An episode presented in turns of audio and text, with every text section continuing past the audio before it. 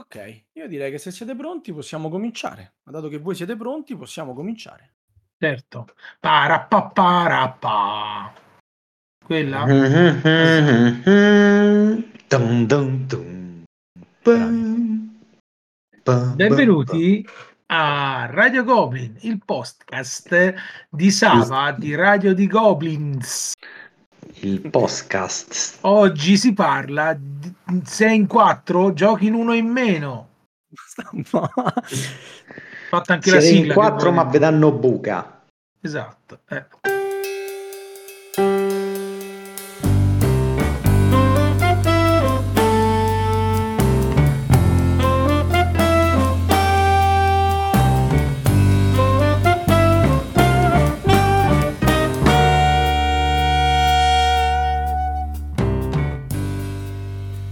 Radio Goblin, il podcast della Tana dei Goblin.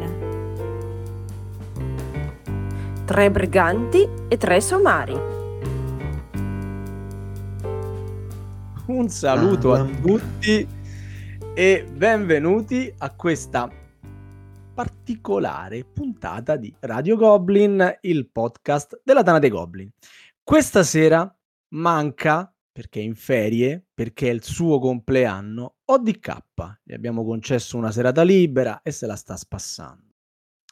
Questa sera, per voi che lo ascoltate dopo che l'abbiamo tutto bello post prodotto, che Volmei ci ha fatto il suo solito lavorone sopra, è uno dei tanti martedì del mese. Per noi è martedì 3 luglio. E questa sera, qui a Radio Goblin, siamo in tre. E questa sera, a Radio Goblin, questi tre vi parleranno di giochi da tre. E lo facciamo con Mirko Goccia. E il Goccia, eccolo qui, nuovamente protagonista di Radio Goblin. Buon salve a tutti quanti. Volevamo farla a marzo per fare 3-3-3-3, È ma i poteri forti ci hanno detto lo fate due volte più. In realtà eh, abbiamo cominciato ben prima di marzo a progettare questa puntata, quindi tecnicamente poteva succedere.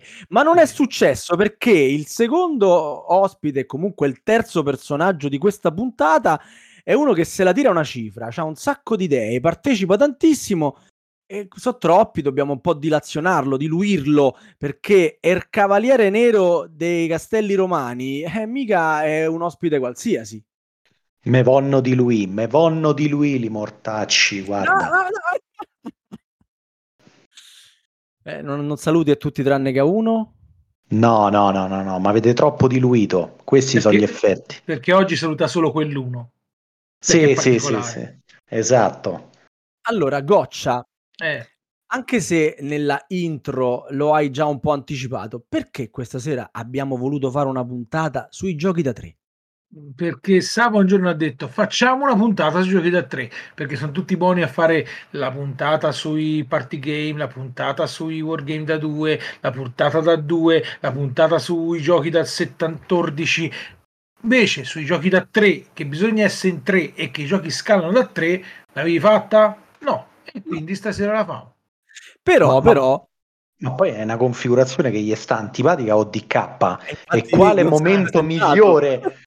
E quale momento migliore quando non c'è per poterla fare? Se ne eravamo in quattro e non andava Esatto. bene. Esatto. Diamo una precisazione con la, con la voce di ODK, cioè i giochi da tre non gli piacciono perché due semenano e il terzo vince. Questa è la filosofia ODKiana dei giochi da tre. Ma noi questa sera abbiamo scelto eh, una particolare configurazione, sempre da tre, eh, per parlarvi di questo, mh, diciamo, particolare numero di giocatori. E il Goccia vi parlerà di giochi che eh, si possono giocare in 3, 4, 5, 6 stella, quanti ne volete, eh, però girano particolarmente bene in 3. Mentre eh, Marco Sbam avrà un compito forse leggermente più difficile perché vi parlerà di giochi pensati assolutamente per 3. E cominciamo già col primo che è un'eccezione, comunque va bene. Non è un'eccezione, ma proprio A me, no. a me pare che si possa giocare fino in 9, addirittura di più, però Sì, va- certo, facendo cosa? Tre Comprando tre. espansioni. Ah, no. Comprando espansione, comprando espansione. Comprando espansione. Comprando, visto che parliamo della scatola base, nel base andate a vedere cosa c'è scritto accanto al numero di minuti. Mm. Eh, Però, dato che, dato che eh, scusa che prima di iniziare, prima di lasciarti la parola e lasciarti parlare di questo bellissimo gioco, va detto e va ripetuto più volte il titolo del gioco stesso, perché come vi ricordo, ci hanno- assolutamente. i nostri cari amici da Facebook ci hanno ricordato che a volte parliamo tanto e spesso di giochi che poi risultano interessanti, ma loro si sono persi all'inizio, erano distratti, stavano al semaforo verde che gli è scattato, stavano a parlare con la moglie mentre avevano le cuffiette, ascoltavano Radio Goblin, eh, avevano l'amante per, per casa e non gli saranno persi proprio quel momento lì. È il gioco di cui effettivamente eh, raccontavamo. Quindi, No, ma, inf- Sven- ma infatti abbiamo, abbiamo risolto mettendo una scritta in sovraimpressione Esatto, che passerà regolarmente. Esatto. Passerà regolarmente per questo primo gioco da tre. Sbam ci racconta di Star Trek Ascendancy. E nella scatola base dirà solamente un numero, 3, il numero perfetto. Io ho poi un feticcio, quanto DK è restio contro questa configurazione, invece a me un gioco che viene annunciato, che c'è una scalabilità fissa, soprattutto quella da 3, mi parte proprio, no la scimmia, l'orangotango. Ti piace Star Trek- eh? Sì, no, quella da 3 Non è perché... un allora, che sei qui questa sera, quindi non è che ti abbiamo invitato perché non Mm, c'è no, passa... no, no, perché ha dato buca a un altro e Eh, no, farla in due non era carino. No, infatti. E, allora, i giochi da 3 sono molto particolari perché al 90% escono fuori delle cacate fotoniche, ma proprio cacatissime, e, in quel caso diamo ragione al buono DK. Però quella poca volta, quell'unica volta in cui invece il gioco funziona, beh, si crea una, una situazione interessante, ma anche perché scusatemi tanto, no, ma non sta la messicana che c'è quella tensione incredibile, che si fa 4 in 5? No, si fa in 3. Comunque, parliamo di Star Trek Ascendancy, un, titolo della um, Gale Forge 9, um, una casa che ci ha tirato fuori delle cose belline assai per chi ha palati eh, statunitensi e nel 2016 i buoni Aaron Deal, eh, Kowalski e, e Sveigart, che sono gli stessi autori presenti dalla maggior parte dei titoli della Gale Forge 9, hanno tirato fuori questo titolo ad ambientazione Star Trek per tre giocatori in cui praticamente eh, andremo a interpretare o la federazione, eh, l'impero Klingon e l'impero Romulano. I Ferengi o i Vulcaniani. Con le espansioni che non sono nella scatola base, ovviamente, poi ma, comprando tutte le espansioni, alcune poi ci stanno i Borg, quello che vi pare, giocherete anche, praticamente giocherete con tutto il condominio. Però Ma aspetta, sca- scusa Marco, ti vorrei fare una domanda. Sì. A me mi pare che nella scatola base ci siano anche le carte per il quarto, quinto, sesto, settimo, ottavo e nono giocatore. Beh, scusami tanto, prendi la scatola base e giocalo in 5-6. Provaci. Pro- provate, chiunque sia... Io ho tutte le espansioni, quindi Ecco, e quelle le metti da parte. Prendi la scatola base e le organizziamo. La prossima volta che siamo in 5-6, apparecchiamo Star Trek, Star Trek Ascendancy. Il Quanto mi base. piace, mamma mia, quanto mi piace. ed è bellino assai. Eh, naturalmente dovremmo interpretare una di queste tre di questi tre imperi, di queste tre fazioni, e per cercare o il dominio militare, controllando tre sistemi madre in totale, oppure il, il dominio culturale, prendendo questi ascendancy token, no? Il gioco è abbastanza semplice, c'è una prima fase, una sorta di asta in cui si deciderà l'ordine di, di turno, e dopodiché la classica fase azione e per ultima il refresh, il, la sezione di check delle condizioni di vittoria. Tra le azioni, manco stare a dirlo, tra sviluppare progetti che poi si tramuteranno in miglioramenti tecnologici, quindi navi più performanti, eh, miglior efficienza delle armi, quindi si parte con eh, colpire dal 5 più e via via migliorare le cose, oppure eh, scudi più efficienti, a colonizzazione di nuovi pianeti, esplorazioni, naturalmente n- non mancheranno viaggi a velocità warp e l'altra particolarità è la costruzione della, della galassia, quindi è, perché veramente ricorderà un po' la mappa di, di StarCraft, però con un movimento più libero, mentre StarCraft bene o male erano incastrate le, i collegamenti tra, tra, le varie, tra, i vari pianeti. Qui invece a ogni disco de, di un pianeta si I potrà... I pianeti dondolano. I pianeti dondolano, esatto. Eh, si potrà mettere questa specie di, di lane, di viaggio, di corsia preferenziale così libera, eh, liberamente orientabile eh, nello spazio che è il tavolo, mi pare quanto si gioca in tavolo da 90 x 90, una cosa del genere, nello spazio del gioco, su per giù. Esattamente sì. E, e praticamente la posizione poi del pianeta viene bloccata solamente quando da due punti differenti due lane eh, bloccano la sua posizione, visto che il triangolo è la formula, è la forma rigida nella geometria euclidea. E, e, e via via si potrà viaggiare tra pianeti passando per queste lane preferenziali oppure eh, attivare il viaggio warp e quindi sparire dalla mappa, caricare questo viaggio e fare dei salti appunto interdimensionali di tanti pianeti quanti, quanta è la nostra tecnologia warp. Alla fine del turno, insomma, ci darà il check delle condizioni di vittoria e il primo che raggiungerà una delle prime due condizioni avrà, avrà vinto la partita. Titolo incredibilmente molto ambientato che comunque sia anche per i non amanti del, di questa particolare ambientazione, ma amanti del sci-fi, eh, consiglio caldamente. Sì, aggiungo che, come ha detto Gianmarco, le razze sono ben caratterizzate, quindi comunque c'è Ovvio, una leggera esatto. simmetria, una leggera simmetria che permette di divertirsi a fare la guerra con i Klingon, a colonizzare pianeti con i, te- con i terrestri sostanzialmente o a fare inghippi con... chi era la terza razza che c'era? I Romulani. Ah, i Romulani, esatto, esatto. E anche se nella scatola base non c'è, io vi consiglio, straconsiglio l'espansione dei Borg. Diventa una specie di timing del gioco, non è un quarto giocatore, i Borg vanno per conto loro, a un certo punto compaiono al centro della galassia e si ciucciano tutto. Vi, Beh, vi a resistenza è inutile. È inutile, sarete assimilati, esattamente così. Così se il gioco dovesse per qualche motivo prolungarsi perché mh, state giocando con dei giocatori che, che, hanno paura a fare gli scontri, che hanno paura di rovinare la carrozzeria delle loro astronavette, ci pensano i Borg a, a stenderli ed assimilarsi. Comunque anche nel base ci sono regole opzionali per velocizzare la partita. E arrivavo a quello. Già... L'ultima esatto. cosa che vi dicevo era che nel regolamento uno dei consigli che vi danno gli stessi autori nell'ultima pagina è quello di partire già carichi di risorse. Sostanzialmente vi evita la prima parte del gioco in cui esplorerete sì. dei pianeti a caso cercando di fare eh, risorse per costruire astronavi, per sviluppare progetti, eccetera, eccetera, ve ne danno già un pochino, eh, riuscirete ad avere subito una flotta abbastanza competitiva ed andare a bussare a casa dei vostri amichetti. Quindi mh, gioco bello, bravo Marco che l'hai proposto, non è proprio un gioco da tre, però vabbè, vabbè, tanto tu le regole te le fai sempre a modo tuo e che ci si può fare. Mannaggia la Madosca, appena uscirà l- l'articolo che metterò gli screen, guardate. E invece le espansioni, scusa, le espansioni si trovano bene?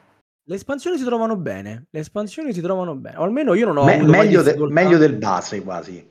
Ecco, okay. io le ho prese tutte perché sono Dice uno le espansioni non le trova, pigli il base, giochi con quello e quindi è un gioco. Diciamo che ho giocato sempre e al massimo in 4. Onestamente 3 è una configurazione ottima infatti non a caso è stato scelto per questa puntata e non a caso il base è giocabile in 3 e, e 5, 6 giocatori e più un po' lo temo. Eh, un po' lo temo. Va, va, molto per le lunghe, diciamo, eh, calcolate sempre un'oretta a giocatore. Giocatore, sì, Una volta presa dimestichezza poi. Eh. E con la partenza, diciamo, Ve- velocizzata.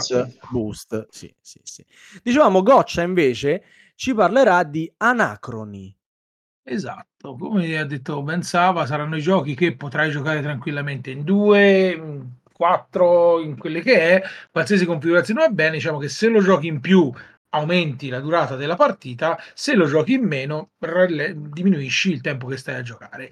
Comunque, Anacroni che giocato in tre ha una tempistica ottimale, anche perché è il, il German in cui ha un piazzamento lavoratori e allora fai, guardi il tuo orticello, ti rubi gli spazi dove andare a piazzare i lavoratori, quindi l'interazione è, diciamo, non è tantissima, se non il mi rubo la testa e altro, che è Stanacroni. Gioco di David Tursi della Mind Clash Game di quattro anni fa, no sì, è coda, del 2017, sì. con alcune espansioni, ma non parlerò di queste espansioni che arricchiscono il gioco, qualcuno un pochino di più, qualcuno un pochino di meno, però solo il gioco base va più che bene e con una durata di una mezz'oretta a giocatore tutto quanto ci sta dove la, l'umanità si sta riprendendo da una catastrofe dovuta a una meteora che si è schiantata sulla Terra, mentre sono lì che traccheggiano con alambicchi roba scientifica, scienza, scienza, scienza, boh, aprono un portale e riescono a viaggiare nel tempo. Quindi vanno ad avvisare i, noi stessi del passato dicendo, oh, tra un pochino la meteora si schianta, preparatevi per l'accaduto.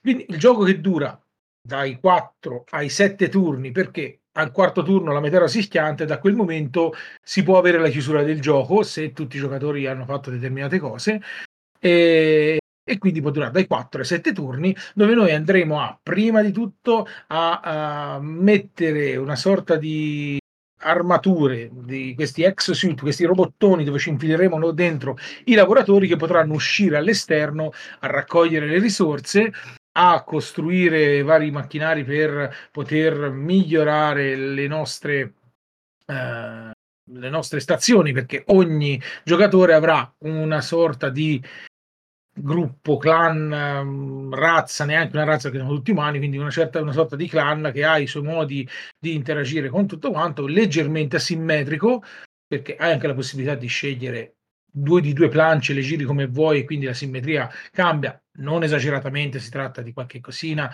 di piccolo e anche la chiusura per poter evacuare eh, la, la, zona, anche quella cambia da, da, da, da clan a clan, dove appunto andremo a gestire le risorse che abbiamo, acqua, e vari materiali e minerali che si, e verranno estratti da, dal terreno ci permetteranno di costruire queste eh, possono tessere dove andremo a mettere i altri lavoratori per fare variazioni, prendere altre risorse, eccetera, eccetera.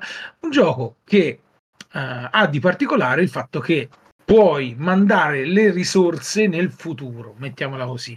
A inizio del round tu una risorsa che non hai, puoi decidere ok, te la mando dal futuro e se non la riscatti entro tot, a parte darti dei punti negativi, puoi creare un paradosso che ti darà altri punti negativi e altre rotture di scatole. Quindi nel futuro, attraverso alcuni macchinari che hai costruito, puoi rimandarle avanti per dire ok, il paradosso è sistemato e non incombi in questi piccoli mouse.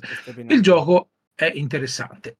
Un piazzamento lavoratori con gestione di risorse che è lineare, non, è, non ha 3000 fronzoli, 3000 sottoregolette, eh, quindi si gioca anche bene. Il fatto di giocarlo in tre è che ti sta in un contenuto di tempo ottimo, perfetto.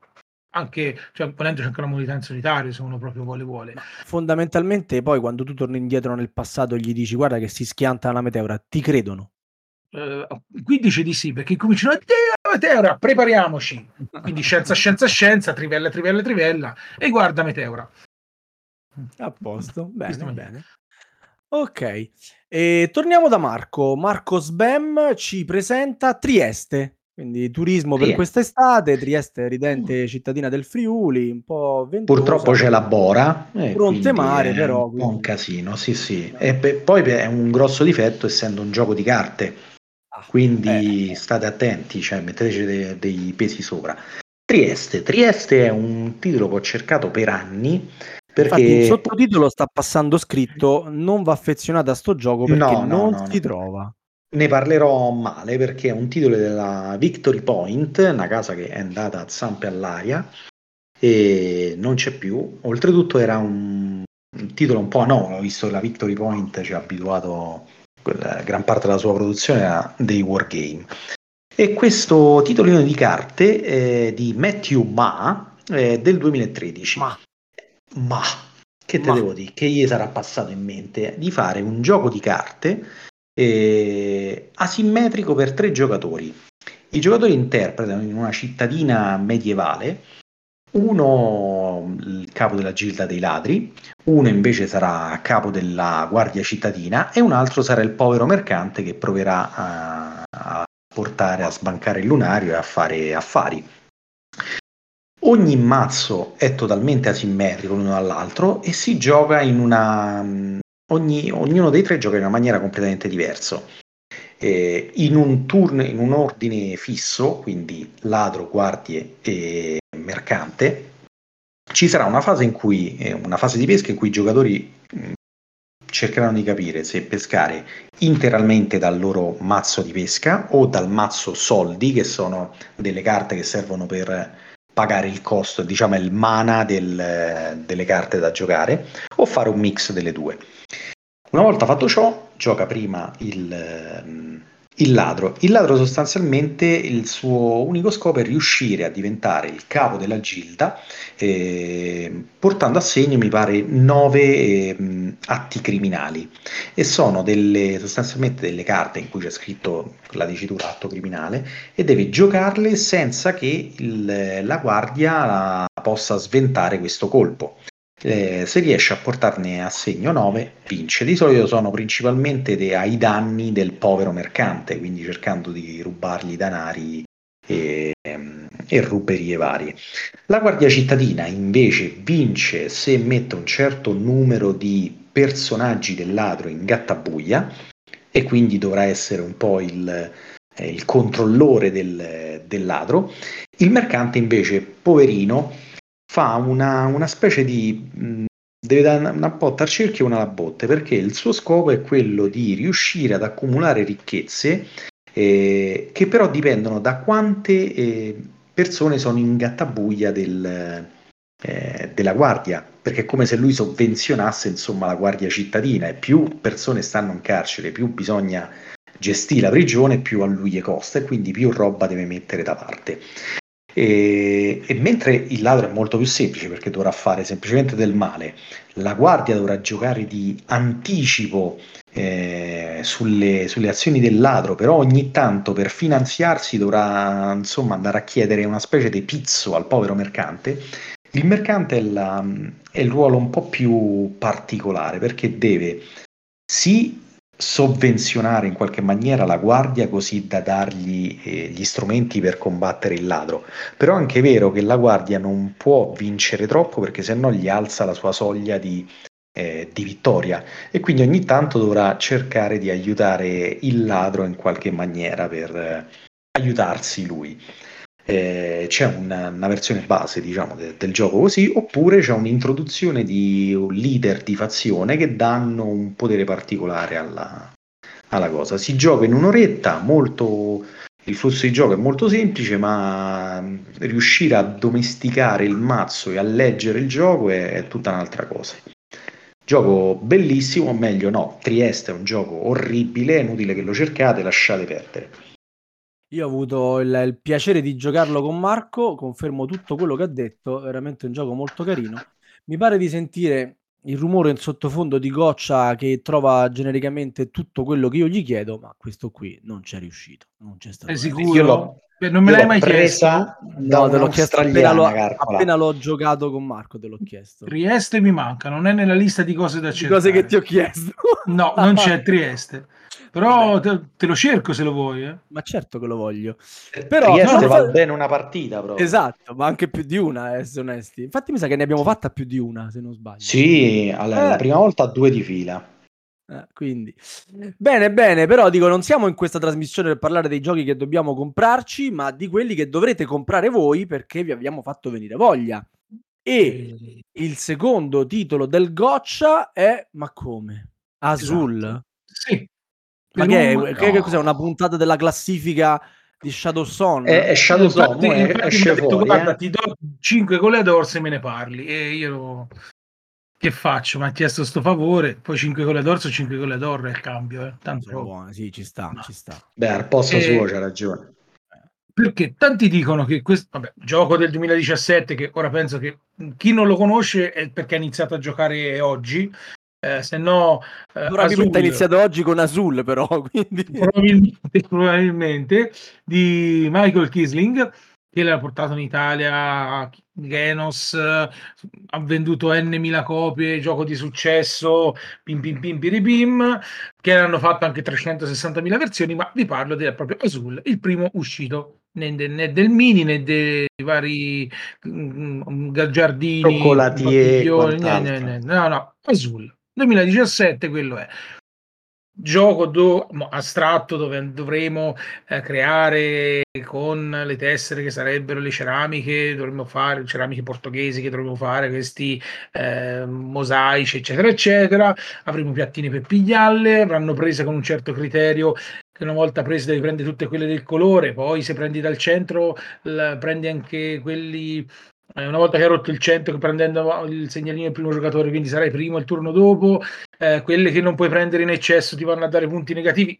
Ora, diciamo che non vi sto a raccontare come funziona di preciso, però la, è anche a double fase perché puoi anche scegliere di avere il, i, i disegni già piazzati oppure lo giri dalla parte di là della parte grigia e ti fai te lo schema seguendo sempre le stesse regole de, di dove sono già piazzati i colori e di mettere le tessere lì perché vi parlo di Azul in 3? Perché tanti dicono Azul in 2 è, è perfetto perché è tattico, perché vai a fare quello, vai, conti le mosse, le prese che va a prendere quello, così sai cosa potrebbe andare a prendere, ti pianifichi il terzo giocatore, giocare in 3 ti scombina un po' tutti i conti che deve andare a fare quando fai in 2.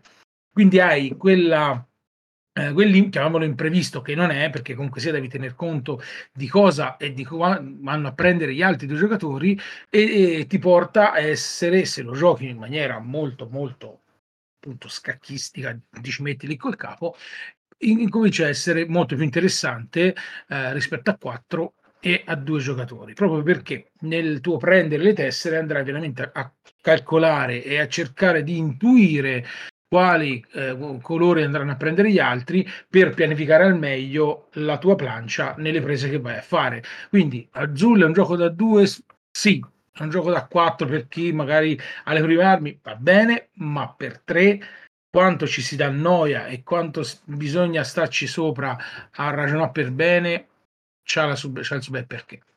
Quindi Azul da 3 è intavolabilissimo e molto più fruibile soprattutto per chi l'ha giocato tanto. Ok, benissimo. Ehm, che, niente, no, volevo dire una cosa, ma non c'entrava proprio nulla e quindi mm. andiamo avanti. Andiamo avanti. Ma ah, sì, ma, ma, ma, ma... Azul. Vabbè, Azul. Azul. Azul.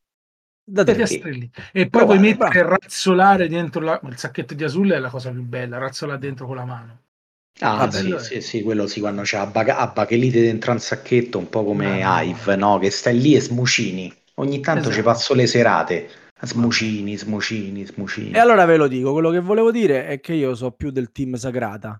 I giochi non è che si no, no, no, no, sì, basta, io sì, basta, basta l'ho dovuto basta. dire.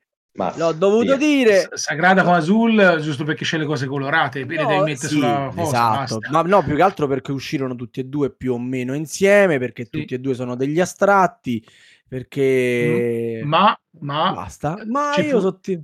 No, va detto che in Italia almeno Sagrada ha avuto la sfiga di essere arrivato, di non essere stato consegnato nel tempo giusto, se no avrebbe avuto la sua bella fetta di mercato più di Azul. Dici solo per questo motivo, bravo, mi eh, piace. Arrivò, in, arrivò, in, ritardo per le fiere, arrivò tipo due mesi dopo, nel mentre la gente aveva fatto incetta di Azul, tutti Azul eh. Eh, e si è sfondata Azul e Sagrada vabbè, vabbè. all'ombra di Azul. Sbam ora ci racconta After the Flood. No, dopo sta, sta confessione no. no. Basta. No, è troppo carino Sagrada. After the Flood, ecco, parliamo di, di un, ben, di un capolavoro finalmente del buon Martino Murace. No. Marty Wallace, sì, dei vecchi tempi. Questo era proprio il Marty Wallace dei vecchi tempi, quando proprio gli partiva la schicchera a notte, dopo che ne so, una serata passata al pub con Rosenberg e Feld. Dice: No, raga, fermi, mi è venuta, mi è venuta un'idea, un'idea proprio allucinante. E nel 2008 tirò fuori questo titolo eh, un po' atipico, assolutamente solo per tre, per tre giocatori. Che poi ci prese la mano perché l'anno dopo fece God's Playground, che pure quello era un simile wargame da tre, da tre secco. Comunque, la particolarità di questo titolo ambientato nella Mesopotamia, proprio after the flood, dopo le esondazioni del Tigre Eufrate, il, punto è che non, imp- non, interpreteremo un'unica fazione o comunque sia un unico impero, visto che eh, percorreremo migliaia d'anni di storia. È un po' particolare perché vabbè, c'è una gestione diversa dei lavoratori che ogni volta, dopo ogni esondazione, che sarà una fase di declino nel nostro, nel nostro impero, e andranno a morire e noi li dovremmo ripiazzare in mappa. C'è questa bella, bellissima, con quei materiali che Wallace ci ha fatto sognare in quegli anni ruggenti, eh, questa mappa appunto della Sumeria divisa in, in zone. E, mm, è un titolo mm, di difficile lettura perché c'è una, diciamo, una diversa gestione tra eh, i lavoratori che andremo a piazzare, queste strutture che andremo a creare, che però ogni volta, a ogni tot fasi del, del gioco andranno via via a distruggersi e andare a degradarsi per poi doverle ricostruire. Sarà ogni volta un gioco in affanno. E dopo una prima fase diciamo di presa de, di risorse andremo a piazzare questi lavoratori su mappa per fare le classiche cose andare a prendere risorse varie oppure costruire città provare a fondare uno dei tre imperi in gioco al massimo uno per giocatore e poi via via battagliarsi eh, con gli eserciti. Gli eserciti che romperanno le palle perché dove è piazzato un esercito non farà eh, raccogliere risorse ai nostri carissimi avversari. E qui c'è un, un sistema di combattimento caro al, al, buon, al, buon, Martin, che è quello con i 2D6, eh, un po' come era in Struggle of Empires, no? solo che in Struggle of Empires col 7 veniva eliminato tutto. Qui invece ci mette un minimo di sviluppo tecnologico in cui l'esercito che è tecnologicamente più avanzato riesce a colpire dal 5 più a differenza di quello in difesa o meno avanzato che colpisce al 7 più. E, ehm, L'altra rogna è il problema di quando uno passa, perché per continuare gli altri dovranno via via cartare una risorsa per poter fare altre azioni. E l'altra rogna è che l'ordine di turno successivo, del round successivo, viene dato in base a quante risorse si sono scartate. Quindi più se ne sono scartate, più eh, andremo avanti in iniziativa. Eh, dopo una sorta di mazzolate ci sarà la, la, fase di scoring in cui si fanno punti per l'occupazione con l'esercito e poi andremo a migliorare le nostre città, insomma, scartando tot risorse. Per, facendolo, migliorando città, avremo dei punti, guadagneremo punti vittoria via via incrementali. È un titolo di difficile lettura sia per il proprio gioco, perché eh, la gestione diversa tra quello che si mette in mappa, eh, programmare quando dovremmo passare per poi capire quante risorse avremo per poter fare cose al turno successivo, visto che già ci saranno queste fasi di reset che ci dovranno costringere a rifare cose. Tutto questo complicato dal fatto che ci avremo altri due disgraziati che eh, guarda, guarderanno con molta fame il punto dove ci siamo piazzati più ricco e ci verranno a mettere i bastoni fra le ruote. È un titolo anche questo dif- un po' difficile da trovare, meno di, di Trieste. Parliamo sempre di After the Flood per, per gli amici. Goccia l'ha già trovato, eh, ti volevo dire che Goccia Ah, ok, ah, buono, buon, buon per Goccia. E volevo aggiungere, sì, un titolo in cui è possibile metterti all'angolo e chiuderti e tu non puoi più muoverti. Mm, c'ho, un vago, no. ricordo, c'ho un vago ricordo di questo. No, ma proprio uno no. spam perché... chiuso che non poteva più uscire da dove si trovava. Ah, da dove stavo lì? No, però poi certo c'è la tecnologia che ti permette di fare comunque sia le varie sondazioni indeboliscono gli altri due no, e ti ridà non volevo dire che manovra. Non volevo dire che stallava, assolutamente no. Anzi, io ricordo con grande piacere quella partita, molto divertente. Pelino lunga, mi sa che non l'abbiamo chiusa. Adesso... Beh, no, no, no, l'abbiamo chiusa, però certo ci ha messo il suo tempo. Eh, mm. signori, sono quei bei... Sì, sì, sì, abbiamo finita. Eravamo a casa, che invece a casa di, di Camillo, ODK a casa di ODK. Abbiamo lasciato perdere forse l'ultimo turno, abbiamo fatto una cosa un po'. No, no, no, no. Ultimo turno è andata per le lunghe. Vabbè, vabbè. Comunque ricor- lo ricordo con grande piacere e niente, eh, mi associo a Marco nel consigliarvelo se lo trovate, pure se graficamente accusa molto il peso degli anni. Eh? Guarda, Sì. anche se fosse uscito ieri, era il periodo in cui Wallace eh, spigneva forte sulla grafica. Proprio, esattamente. Proprio quello. E, e Goccia, per rimanere in giochi dalla grafica che, che ha fatto il segno del tempo, ci parla di The Lost Ruin of Arnak.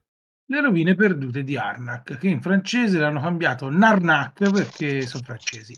Gioco del 2020 eh, di Elwen Min, Ah, che è stato portato in Italia dalla Cranio, perché ovviamente con la Check Game Edition so eh, chiappe e camicia, quelle fanno loro, fanno, fanno quelle da Cranio. Un gioco che mm, come meccaniche le prende un po' tutte, c'è un po' di deck building, c'è il piazzamento lavoratori, c'è la gestione risorse, c'hai un po' di esplorazione, c'hai sali su- sui tracciati, quindi un gioco bello piacione che prende un po' tutte queste meccaniche. E ah, vede, ha visto la sua es- un'espansione uscita l'anno scorso e per fine anno ne uscirà un'altra. Il gioco, è, come appunto dicevo, è- siamo degli esploratori con il nostro campo base, dovremo andare a piazzare i nostri lavoratori utilizzando le carte per muoversi o utili- sia per muoversi, quindi ad andare a vedere che simboli ci sono, oppure utilizzarle per prendere le risorse momentanee o anche per alcune abilità che ci sono scritte sopra, quindi la carta ha più utilizzi. Avremo due lavoratori e basta da poter piazzare. Eh, potremo prendere degli assistenti che hanno un bonus eh, che viene utilizzato in- istantaneamente e resettato a ogni fase di, di ripristino.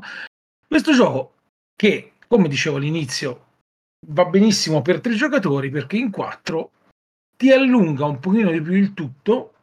eh, non ti dai quel tanto fastidio se non sempre il mi rubo il posto, mi prendo la carta, eh, perché riesci un pochino a salire su, sui tracciati, quindi arriva prima quello lui, si prende magari un bonus rispetto all'altro che arriva dopo, o ti prendi l'assistente un pochino più bellino, e poi c'è da dire che quando vai a esplorare le teste le giri a caso, quindi non sai quel che c'è sotto, te potrebbe andare bene perché c'hai subito per eh, sconfiggere i mostri che troverai sotto le zone che vai a esplorare, come no, quindi ti devi un attimino arrabattare per non prendere le carte paura che a fine partita daranno punti negativi.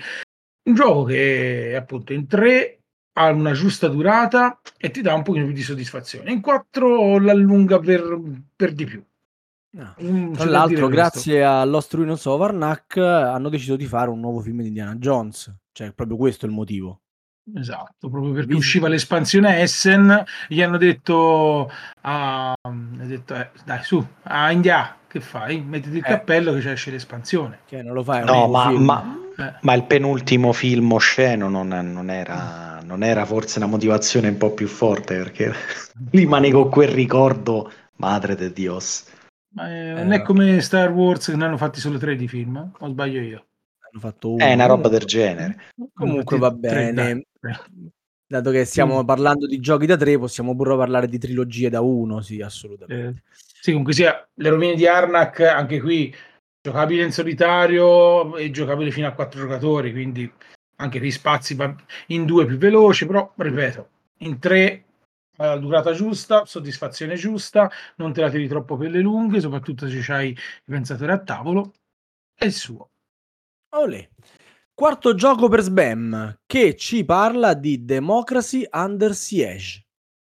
Anders il Siege, un po' il concierge, esattamente. Un titolo dell'italianissimo Luca Cammisa del 2011, eh, pubblicato poi dalla Fordados.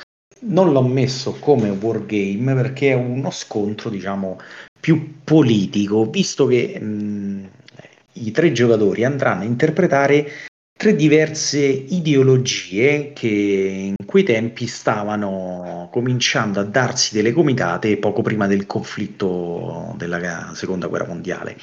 E ognuno prende appunto il ruolo di una delle tre ideologie che sono la democrazia, il nazi- nazifascismo e il comunismo. Eh, il gioco spazierà dal 33 al 40 e ogni round è un anno eh, di quell'epoca e si faranno da 3 a 4 azioni, sostanzialmente facendo un'azione politica e mh, risolvendo un evento. Eh, l'azione politica però è subordinata a un tiro di dato con dei modificatori comunque sia, sia che vada bene, quindi si risolverà pieno la cosa, sia che vada male, eh, si avranno un tot numero di punti politici e questi punti politici serviranno per influenzare ad esempio delle, mh, dei paesi eh, piccoli o grandi che siano per diciamo portarli più dal nostro lato oppure eh, sviluppare alcune economie di esse oppure preparare a livello bellico eh, alcune nazioni eh, tutto subordinato appunto alla, eh, all'espansione della, della nostra ideologia e cercheremo anche di prepararci a livello militare, ma mai in uno scontro diretto. È come se eh, ci fosse una sorta di mh, aumento di attrito in modo tale da poter preparare ad esempio dei colpi di Stato o comunque sia delle, delle azioni di schermaglia un po' più subdola. E questo naturalmente ci farà via via eh, acquistare dei punti vittoria che alla fine della partita ti, eh, decreterà il vincitore. È un titolo molto molto ambientato ed è un, appunto un punto di vista diverso su quel periodo che precede la seconda guerra mondiale, eh, proprio dal, dal, punto di vista che è interessante come eh, l'ideologia che cerca di far breccia appunto nei vari paesi e smuoverli poi per eh, quello che sarà poi il, il conflitto e la grande guerra. Mm, poco distribuito perché comunque sia appunto è stato diciamo non un'autoproduzione ma solamente prodotta questa eh, casa spagnola però veramente molto interessante ha avuto anche un seguito che era sempre da tre Rise of Totalitarism sempre di, di Luca Camisa dove lì invece diciamo che queste ideologie poi invece andavano a sfociare eh, in un conflitto vero e proprio. Bene, molto interessante. C'è da dire che anche graficamente, secondo me, Eh. regge ancora, cioè è bello. Sì, sì, sì, è molto carino. Un'unica Ricordiamo- domanda, Sì. perché non me l'hai fatto provare questo? Questo qui ce l'aveva il- la poranima di Ivano Albicoso, pace all'anima sua, che, Ora- che mo. Ah, che Mo poi chissà dov'è. Voilà, se, se è vivo sta per morire a breve comunque. eh. Tavoli Perché- migliori, dai. Sì, sì, sì, sì. Sì, sì, lassù in compagnia di, di altri, insomma. Eh, vabbè. Va bene, Goccia risponde a, mm, a Democra- Democracy Under Siege Ma con... non, no, non- non puoi rispondere Non a puoi spam, rispondere. diciamo puoi solamente stare lì accompagnare. ti... Ah, no. Neanche perché lui ti emengla questi giochi che hanno una profondità. Io invece arrivo così tranquillo con... Te parli di bere. Beh, e allora, e allora eh, alza le eh, mani e c'ha ragione lui. eh, Viticulture. Viticalcio. Ah, ecco, Gio- no, allora secondo gioco Allora della... no. eh, allora no, eh, te l'ho detto io, visto. Cioè, qui si va, probabilmente si fa i picchi, si tocca de- del- delle punte di conoscenza e di informazione sulla storia, sui giochi. Ma fa una bella montagna russa, dai, con Eh, alti e esatto, bassi. Esatto, con la gente che skippa avanti 15 secondi finché non ritocca Sbam, ma andiamo a parlare, eh, oh, vi sono toccato io stateci, e andiamo a parlare di un gioco della Genos, eh, che è stato il secondo gioco della Stone Games, anche questo passato su Kickstarter, che è Viticulture. Gioco dove teoricamente ambientato in una Toscana che con i mulini a vento eh, dovremmo fare il vino e gioco che puoi vincere anche se non fai il vino, almeno così solamente Che con il gioco base. Certo, perché E fai con... vino in maniera un po' particolare, insomma. Certo, vabbè, vai, fa la vendemmia d'inverno, ma questi sono dettagli, perché nei giochi non è che bisogna cercare per forza l'ambientazione, dai. eh. Esatto. Però Come hanno no? No, no, assolutamente no. Se sono astratti poi, diciamo che eh, in inverno fai gli ice wine, in Toscana fai gli ice wine su Nell'Abetone o Lamiata, ci avranno le vigne per E fare gli ice La wine. stessa cosa, mischi Barolo, uva Sì, mis- pizzutella, il quello che rosso te per pare. fare il rosato, bianco e rosso. È Eh, regola. certo. Che te lo dica a fare. Comunque, a parte questi piccoli dettagli, queste sviste, che poi tra l'altro quando uscì, vi dico altro, poi parlo del gioco, se volevi comprarlo nel sito c'era scritto che potevi andarlo a prendere all'istituto di agraria di Conegliano perché c'era stata la partecipazione. Ora dico io, se te hai partecipato con una scuola di agraria, qualcosina sul vino te la dovranno aver detta, che non si vendemmia nell'inverno e che non si mischia il rosso col bianco, eh, nemmeno a bello, però vabbè. Sorvoliamo su questi piccoli dettagli. Poi con alcune espansioni abbiano aggiustato il tiro del discorso vendemmia che avranno, hanno forzato un pochino di più eh, sul a meglio incentrato di più sul devi fare vino per poter fare punti rispetto a prima che veramente delle volte non piantavi nulla e non facevi vino e vincevi uguale perché è una corsa a far punti. Questo gioco che è un piazzamento lavoratori che ricordo essere Viticulture e ora si trova la Essential perché nel primo c'erano dei moduli perché facevi il formaggio, la conserva, l'olio, roba così. Hanno tolto alcuni moduli, addirittura c'era anche la mafia, perché no? Hanno tolto sta roba, ci hanno messo solamente lo stretto necessario, alcune espansioncine e via via, uh, dove attraverso l'uso delle carte vai a crearti nella tua plancia che è la, la tua azienda agricola, vai a fare i tour con la gente, pianti le piante che ti serviranno per far l'uva da raccogliere eh, per poi evadere gli ordini. Tutto questo, mh, mm, oltre per, gio- per, giocare le carte, per fare le azioni, viene fatto nel tabellone in comune con degli spazi che sono con tre spazi da 1, 2, 3, 4, 5, 6 giocatori. Perché per tre giocatori? Perché in due giocatori è giocabile, veloce, ma ti vai a togliere uno spazio centrale che è quello dove c'è il bonus per poter metterci il giocatore, che in un'eventuale versione cattiva ce lo puoi mettere solo se puoi ottenere e ricevere il bonus, altrimenti non ce lo puoi mettere per andare a tappare il posto, lo spazio del tuo lavoratore per toglierlo a un altro giocatore.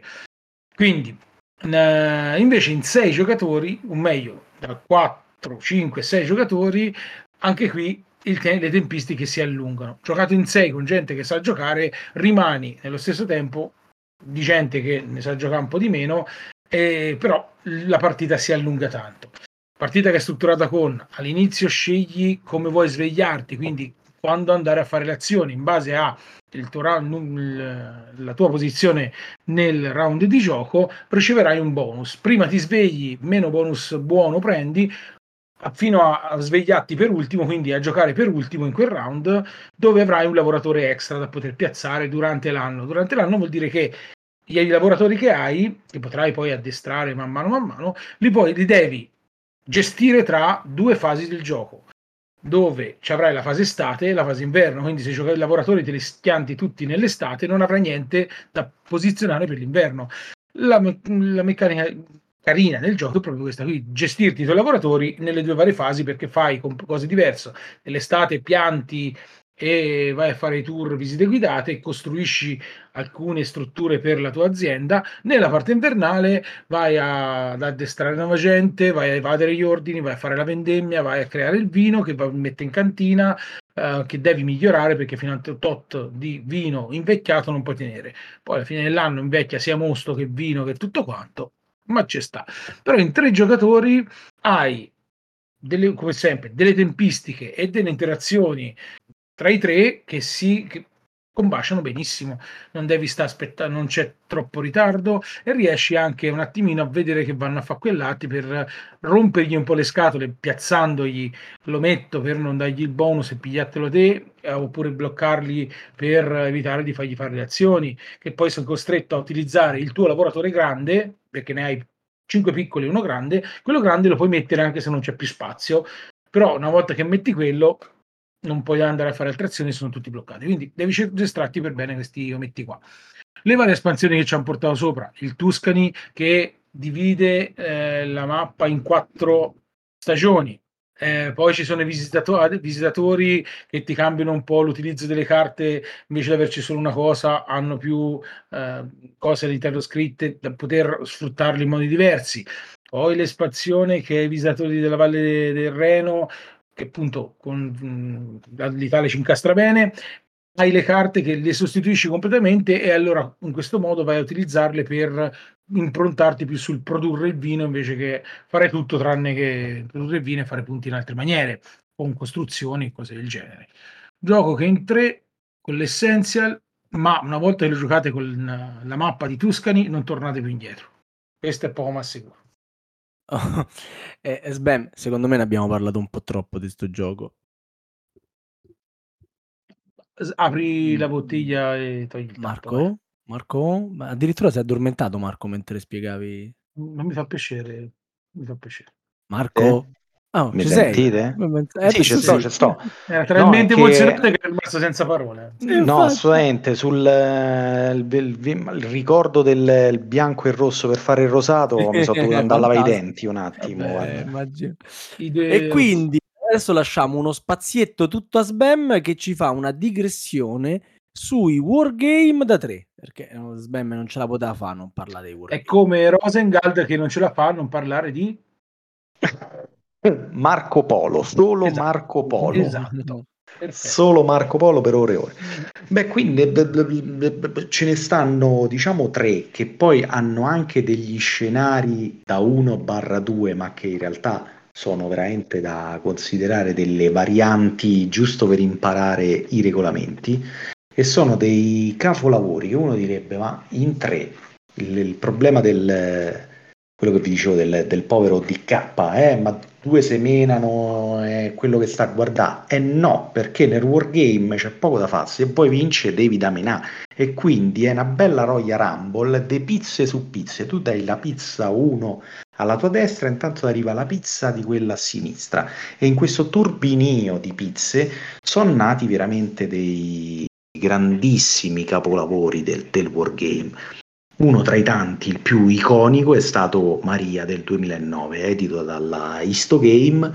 Il buon Richard Sivell ci porta nei- nella guerra di successione austriaca tra il 1740 e il 48, in una situazione un po' particolare in cui c'erano queste superpotenze tra Francia, Austria, Prussia e Armata Pragmatica che erano un po' amici nemici in vari punti del- eh, dell'Europa. E Sivell è riuscito a riprodurlo benissimo in questo wargame con questa bellissima mappa divisa in due, mh, in due metà, diciamo. In una la Francia starà contro la- l'Austria come sempre, eh, alleata con, eh, con la cosa, con la Bavaria. Ma dall'altra parte invece ci sarà l'armata pragmatica e, e la Slesia che invece sarà- andrà contro la, la Francia e invece sarà alleata con, eh, eh, con l'Austria. Ehm, un titolo molto elegante che riesce con pochissime regole, pochissime diciamo eh, per quanto concerne l'ambito wargame, a, a tenere, tenere in considerazione innanzitutto una logistica. Visto che noi dovremmo muovere le armate governate da dei generali, però che siano sempre entro una certa distanza da dei carraggi, diciamo queste specie di eh, snodo logistico per l'approvvigionamento delle truppe. Inoltre ci sarà un bellissimo sistema per eh, diciamo astrarre tutto quello che riguarda il punto di vista militare, sia dalla preparazione eh, delle truppe che dalle forze in gioco. Infatti la mappa è una mappa chiamata point to point, ogni luogo è collegato punto a punto, ma è sovrapposta una griglia a quadratoni ehm, divisa diciamo per i semi del, del poker. Quando due unità si scontrano, quella che è in svantaggio dovrà cominciare a rilanciare mh, una sorta di, di punti forza. Questi punti forza saranno dati da una mano di carte, una mano di carte con eh, diciamo una, a mo' di eh, mano di carte francesi. Solamente che si potranno giocare il- solo carte che hanno il seme relativo a quel, a quel quadrato indicato eh, dalla zona di conflitto. Quindi riuscire a eh, attirare il nemico nella zona in cui vorremmo che lui ci attacchi e dove siamo più forti, starà tutto lì appunto nel riuscire a, eh, in questa gestione sia logistica che di bluff e contro bluff del conflitto. Oltretutto c'è anche tutta una parte che gestisce l'aspetto diplomatico delle tre, delle tre fazioni in gioco e rendono questo gioco veramente teso fino all'ultimo e molto elegante per quanto riguarda mh, diciamo il panorama wargame. Altro titolo. Bellissimo, un capolavoro. Veramente, sì, sì, sì, sì, sì, ma anche la mappa esteticamente ha eh, il suo fascino. Bello, bello tutto, bella boiserie. E a, questo, a quest'altro ci affianco un altro titolo molto particolare, in cui veramente diciamo più che un wargame vero e proprio è un wargame politico, che è Churchill, è un titolo strano ad opera del, del buon Mark Herman, un piccolo folle del, del wargame in cui sostanzialmente saremo tre alleati contro i cattivi dell'asse. Quindi direte è un bel collaborativo? No, manco per il sogno, visto che andremo a interpretare gli Stati Uniti, gli alleati inglesi e il eh, blocco sovietico in questa, sorta, in questa serie di conferenze politiche in cui verranno messi in gioco dei temi molto importanti eh, su come portare avanti il conflitto. E a suon di carta, ognuno col proprio mazzo dedicato con eh, i propri dignitari, i propri politici, eh, dovremmo cercare di battere forte su questo tavolo mh, mm, eh, organizzato proprio come un tavolo ovale con eh, questi segmenti a triangolo, ognuno col suo posto, e cercare di portare eh, le proprie ragioni dalla nostra parte su determinate argomentazioni. Una volta risolte questo conflitto politico, tutte le decisioni prese al tavolo verranno poi riportate ed eseguite su una mappa politica militare in cui le azioni decise eh, avranno poi un atto pratico a livello proprio di operazioni militari. E, e qui dovremmo cercare insomma di riuscire a portare avanti i fronti del conflitto mondiale grazie diciamo alle nostre decisioni e quindi prendere il merito e i punti vittoria delle particolari vittorie avvenute sul campo di battaglia. E qui c'è una, uno dei sistemi di check di, di, vittoria più malati mai creati, perché normalmente in un gioco dopo tot turni vince chi ha fatto più punti, giusto? Beh, mm, non è proprio così. Infatti che succede? Se la differenza di punteggio eh, tra il giocatore che ne ha di più e quello che ne ha di meno è inferiore a 15, sì, vince effettivamente chi ha fatto più punti. Ma se questa differenza dovesse essere superiore, quindi diciamo una delle tre potenze si è distinta particolarmente rispetto alle altre, è come se venisse vista come una specie di minaccia eh, dalle altre due e queste si potrebbero in qualche maniera alleare. Allora che succede? Tutti i giocatori tirano un D6 e si vede se i nuovi risultati ottenuti eh, ci sia ancora questo differenziale di 15. Se questo differenziale di 15 si è abbassato, allora continua a vincere il primo, il primo che ha fatto più punti. Ma qualora fosse 15 o superiore, allora sì, le due potenze che sono più indietro nel, nel, tracciato dei punti vittoria vedono la potenza in vantaggio come una specie di super minaccia, si alleano e la sconfiggono e, e quindi andrebbe a vincere il, il secondo, in secondo in classifica. E questo fa sì che durante la partita non devi mai fare quei strappi incredibili in cui voli e, e ti devi sempre eh, ogni tanto frenare e cercare di mantenere un po' tutti in carreggiata e dar tutti quanti un po' la, la possibilità di vincere per evitare appunto questo, questa cosa folle, schizofrenica che si è, si è inventato il buon Herman. Anche questo mi pare fu selezionato per la prima edizione del Magnifico, veramente un gran bel titolo. Andate a recuperare che forse non si sa quando, non si sa come, perché potrebbe essere localizzato in italiano, così si dice dalla Ergoludo. Bene. Hai finito la tua panoramica? Ma sì, c'erano anche delle piccole, una, una, un altro trittico rapido che, che è il, quel sistema di Triumph and Tragedy di Craig Besinche, eh, nato nel 2015, che rivede praticamente tutto lo scenario del, del conflitto europeo eh, ed è un, è un block wargame.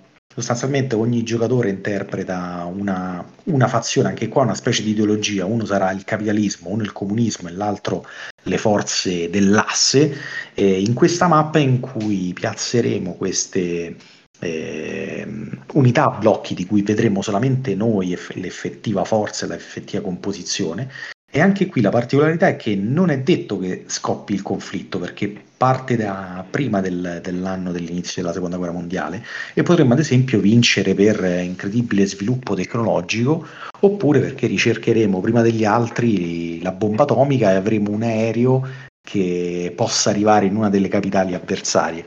Da questo sistema sono nati poi altri due titoli, sempre per tre, uno per tre giocatori fisso come questo che è sullo scenario del Pacifico, Conquest and Consequence, ed è in P500 da parecchio tempo, un titolo che in realtà è anche da 4, che invece è uno sci-fi, una specie di wargame spaziale, che si chiama Expansion and Extinction, che però è ancora in sviluppo da moltissimo tempo.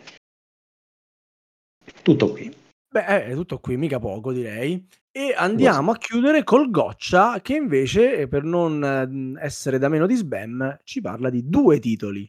Volendo tre. O di sei. No, scusa, siamo a di sei, no, perché di sei? Sei Tatsu. Sei, sei, sei.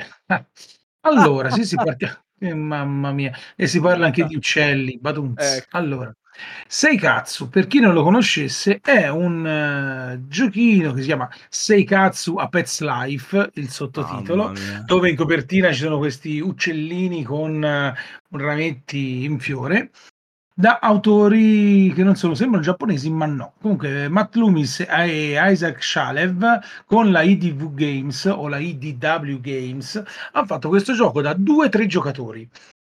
Quindi è giocabilissimo in due, ma ovvio che è perfetto per tre. Quindi vi parlo di un gioco che è perfetto per tre. Perché tu hai una plancia di gioco comune agli altri dove andremo a piazzare delle, dei dischi tondi di plastica, bellini, dove sopra ci sono degli uccelli e in, intorno a questi uccelli ci sono dei fiori. Quindi saranno X uccelli con i fiori diversi. Scopo del gioco è riuscire a piazzare questi uh, uccelli negli spazi, andando a fare punti in una prima fase quando piazzerai gli uccelli dello stesso tipo vicino ai, agli stessi uccelli, quindi creando uno stormo e riceverai punti. Poi una volta che quando tutto quanto il tabellone è pieno, andremo a fare punti solo nel nostro quadrante, quindi davanti a noi eh, avremo la nostra porzione di tabellone che intersecandosi con gli altri ci farà punti. Quindi io guardo il mio tabellone, ho le mie sette linee e gli altri giocatori avranno le sette. Quindi gli uccelli che andremo a mettere sia io che gli altri faranno punti per tutti. Con più uccelli uguali avremo nelle linee e più punti prenderemo. E questo è il gioco di base. Cioè andremo a guardare però nella seconda fase, guarderemo i fiori, non più gli uccelli che saranno solo nella prima.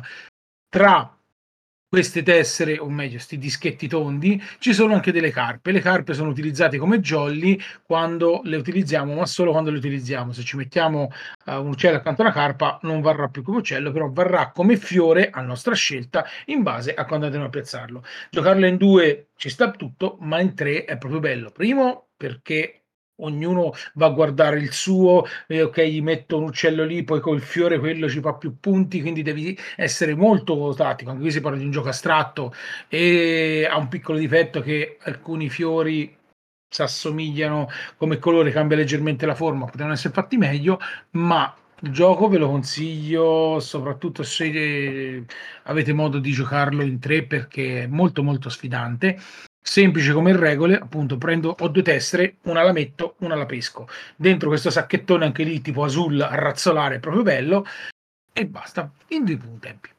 Merita. Il secondo gioco di cui vado a parlare, anche qui abbiamo un gioco che è nato per due nel 2004, poi è stato rivestito tutto bello bello eh, in, eh, passando per Kickstarter, quindi hanno fatto la festa bella nel 2016 e vi parlo di Santorini.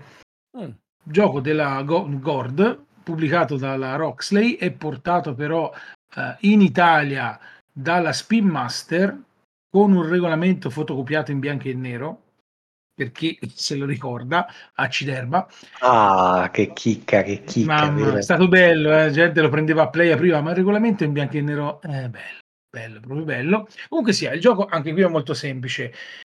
Ho due omini in una plancia quadrata di 3x2 che sarebbero i costruttori che vanno a creare le casette nell'isola di Santorini, appunto, dove muovo un lavoratore e costruisco un pezzo di casa nel, in una delle otto caselle intorno. Posso costruire il primo piano, oppure se c'è già un primo piano, il secondo, oppure il terzo piano, oppure metterci sopra anche la cupolotta per chiudere la casa. Vinci quando porti uno dei tuoi omini al terzo piano. Ovviamente puoi salire un piano alla volta, ma Se hai messo scendere. la cupolotta. Eh, come, se messo la cupolotta, no. Se la cupolotta chiude e impedisce la vittoria. Quindi molto scacchistico anche questo. In- è perfetto per due, ma in tre diventa ancora più cattivo. Anche senza utilizzare le abilità, perché ci sono un bel mazzone di carte con le divinità e gli eroi da poter utilizzare perché ti danno una- un potere per la partita. Giocandolo senza poteri e giocandolo in tre, veramente anche qui per chi piacciono i giochi scacchistici è da farsi male.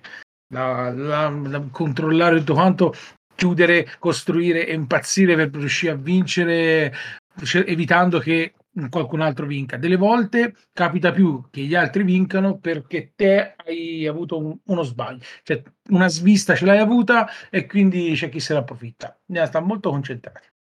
Un gioco del genere. Allora, a E il- questo punto... Aspetta, aspetta. Ah, no, il perdono. terzo Ah, scusa, C'è- vai, vai. vai, vai. Scusa, eh, è un gioco da tre, Scusa. eh, dirà Eh, no, tre giorni. fa- Eh, ferma- cioè, non, è, non è un gioco da tre, però ci Eh. sta, dai.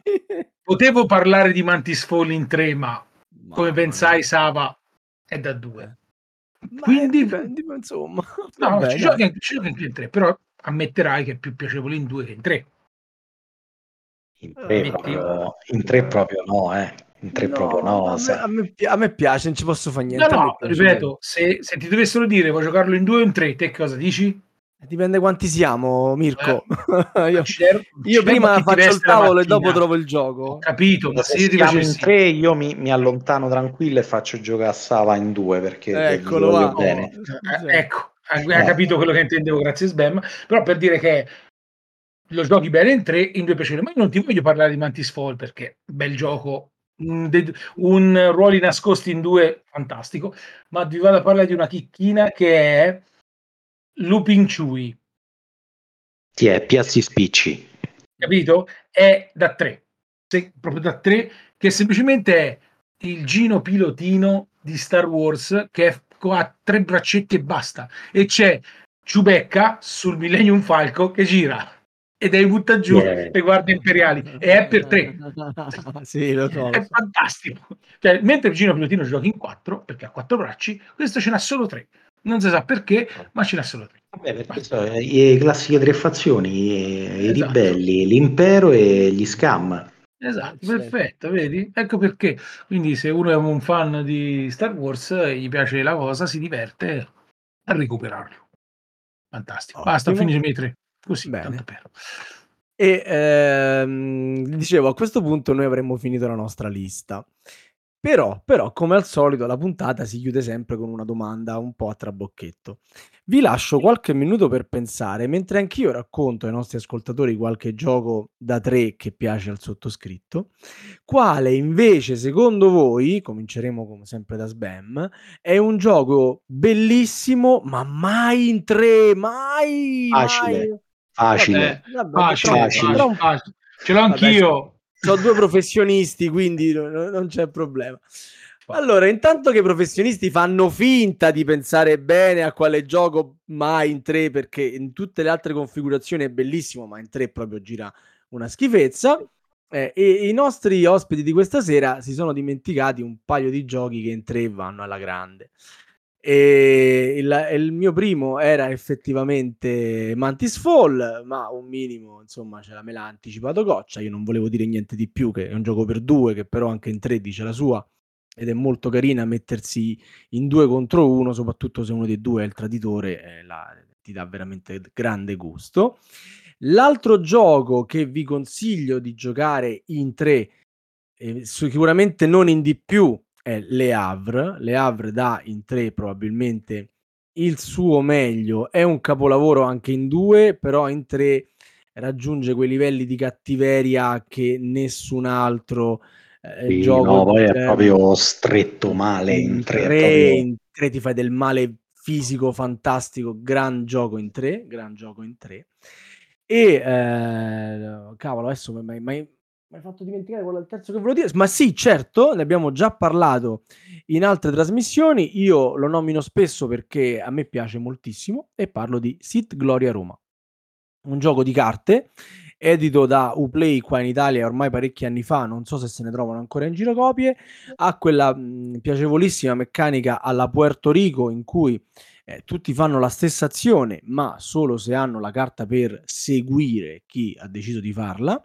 E si creano delle combo davvero inaspettate e assurde costruendo dei palazzi nell'antica Roma.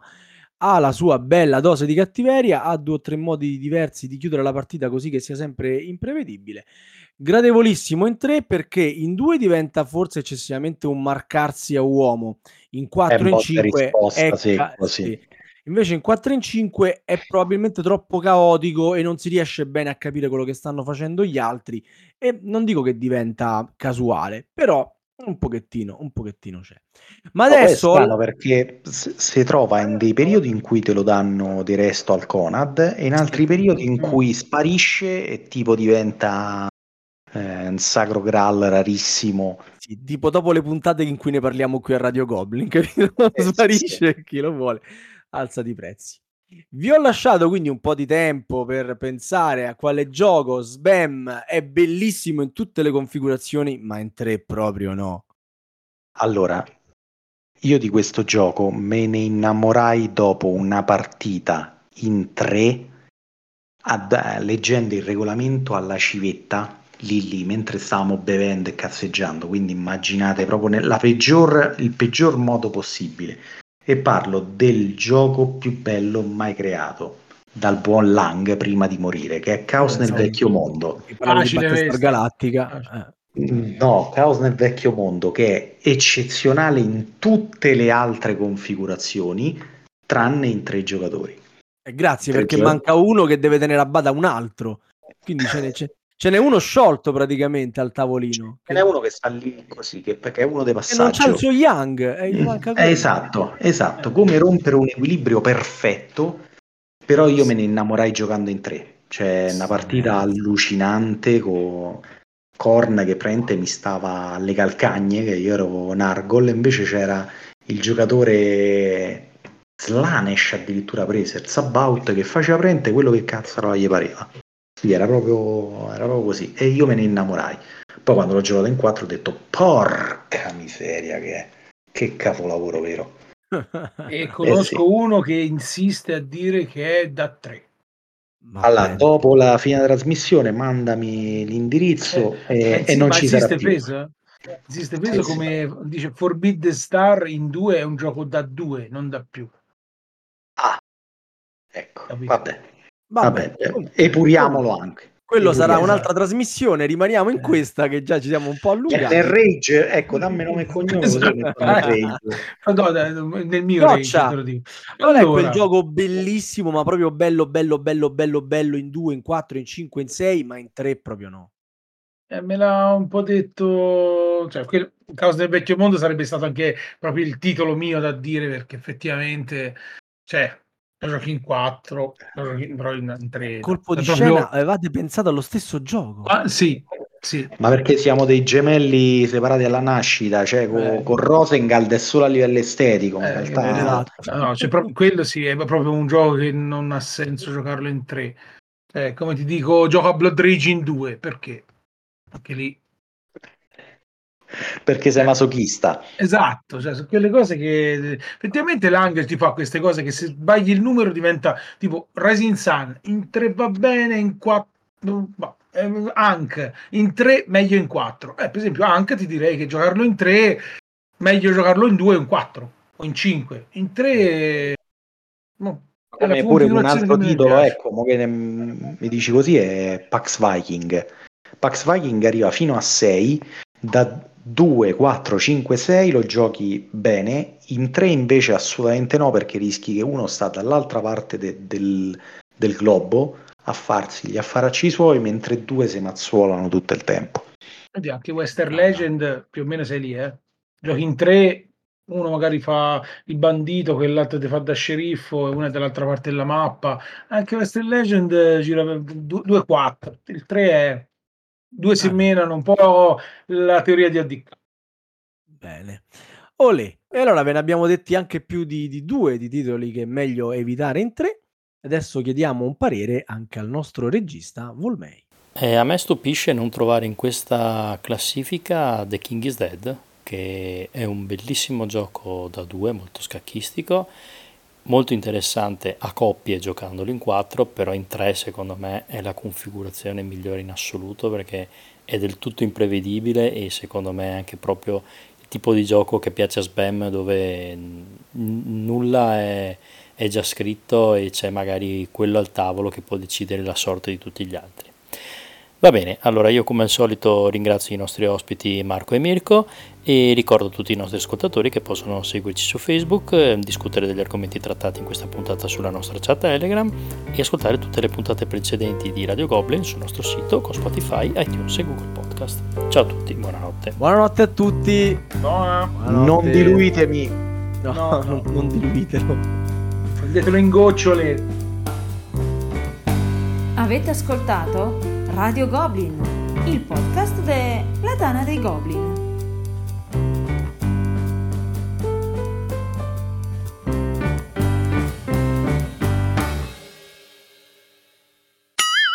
Bella così.